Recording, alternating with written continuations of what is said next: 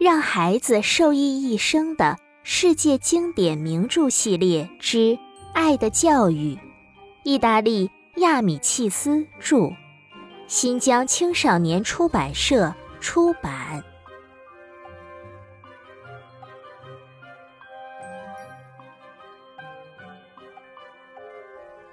上一集，恩里克伤了母亲的心，父亲表示不会再原谅他了。接下来，让我们一起收听第十一章。他比我好。十一月十三日，星期日。虽然父亲原谅了我，可我仍然很郁闷。我想，我是脑袋秀逗了，竟然这样伤母亲的心。我的孩子，你为什么闷闷不乐的？出去溜达溜达，散散心吧。母亲早就忘记那件事了，她为我的不开心而担忧。我漫无目的的在街上乱走，看见前面的店铺前停着一辆马车。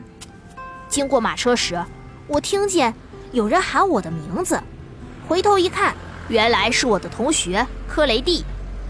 他穿着咖啡色毛衣。头戴小猫皮帽子，车上有一个大人在给他递柴火。科雷蒂接过来后，搬到他父亲的店铺里去，并迅速堆好。你干什么呢？我问。你没看到吗？科雷蒂接过一捆柴火。我在复习功课。说着，他接过一捆柴火，一边往店铺里跑，一边念着。动词变位就是，动词根据数，根据动作发生的时间。接着，他返回马车前取柴火，嘴里仍旧念着，和根据表达动作的与事发生的变化。他念的是我们前一天学的东西。没办法。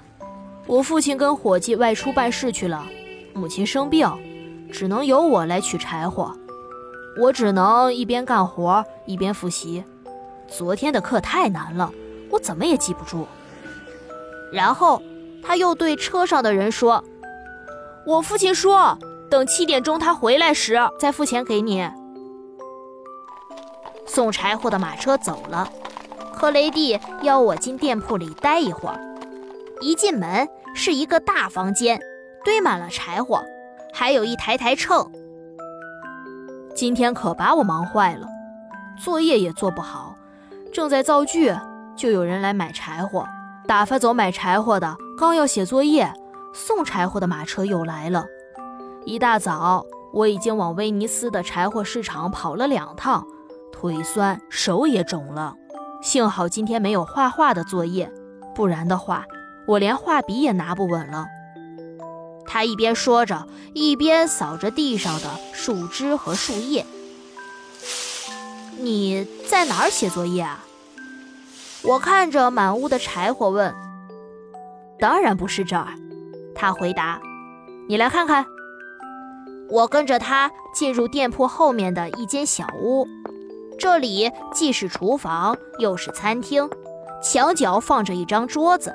桌子上摆着书和作业本。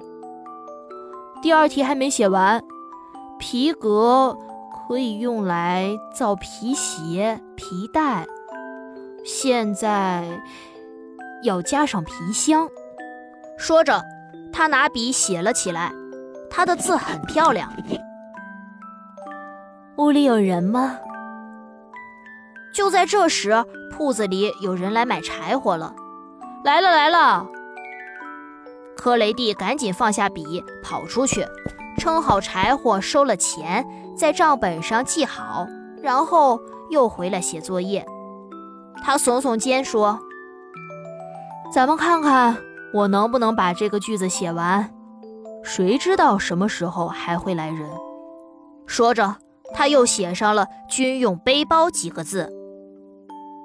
哎呦，咖啡溢出来了！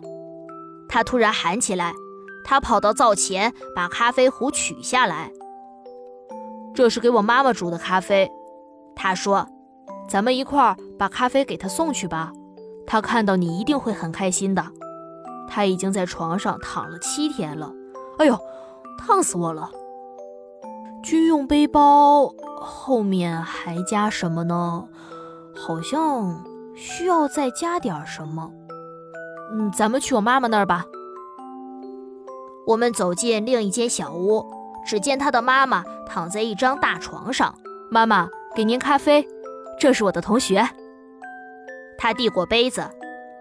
好孩子，他的母亲说：“你是来看望我的吧？”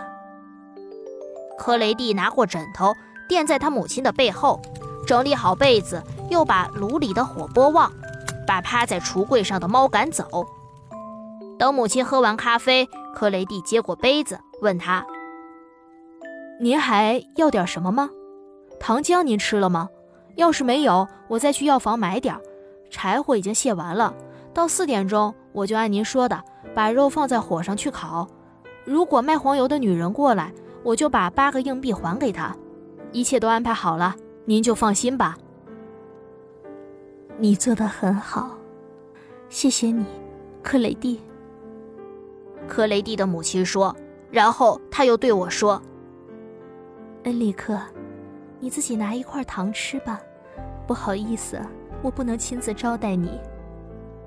给你看看我父亲的照片吧。”克雷蒂拿出一张照片给我看，只见他的父亲穿着军装，佩戴着军功章，那是他1866年跟着翁贝托王子打仗时得的。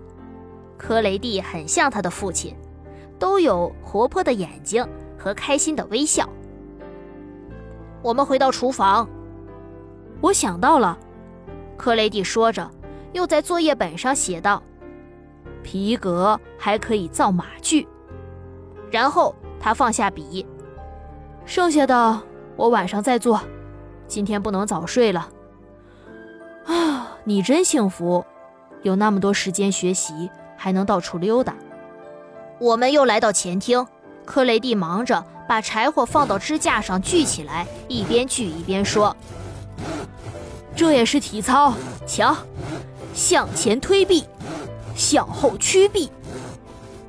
但愿在我父亲回来之前能把这些木头锯完，他一定会高兴的。只是我锯完木头就写不好作业了，手会肿起来的。”写 T 和 L 的时候会弯弯曲曲的，像小蛇，老师肯定会不高兴的。没办法，我只希望妈妈的病能早点好。谢天谢地，她的病好多了。嘿，又来马车了，该干活了。克雷蒂跑出屋去，他总是那么乐观敏捷。他出去跟马车夫说了几句话，又回头对我说：“我不能再陪你了。”我要干活了，明天见吧，好好去玩吧。你真幸福。他握了握我的手，就赶紧去卸柴火了。